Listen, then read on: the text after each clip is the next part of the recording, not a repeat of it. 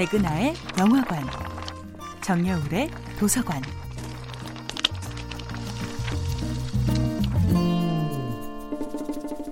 안녕하세요. 여러분과 아름답고 풍요로운 책 이야기를 나누고 있는 작가 정여울입니다.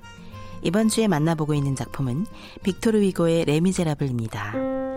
장발장은 자신의 모든 것이 되어버린 코제트를 누구에게도 빼앗기고 싶지 않지만 마리우스와 코제트의 진실한 사랑을 깨닫고 위기에 처한 마리우스를 구해주기로 합니다.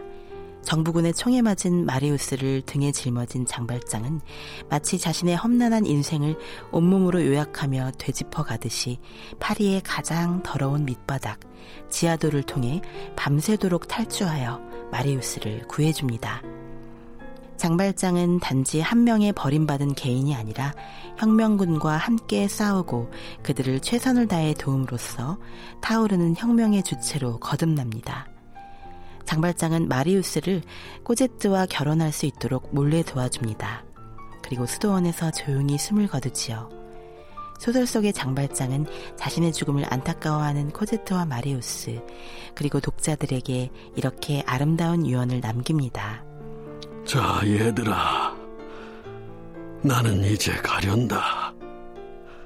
언제까지나 서로 깊이 사랑해라. 서로 사랑한다는 것, 이 세상에 그 외의 것은 별로 중요하지 않단다. 죽는 것은 아무것도 아니야. 무서운 것은 진정으로 살지 못한 것이야. 장발장은 단지 고립된 개인이 아니라 쓰러져간 혁명의 전사들 품으로 기쁘게 안기는 것처럼 그렇게 죽어갑니다. 바리케이트 위에서 미소 짓는 그들은 마치 살아남은 우리들에게 아직 혁명은 끝나지 않았다고 이제 여러분들에게 우리가 바통을 넘기는 것이니 제발 받아달라고 속삭이는 것 같습니다. 이렇게 관객의 눈물은 분노의 눈물을 넘어 희망의 눈물이 됩니다.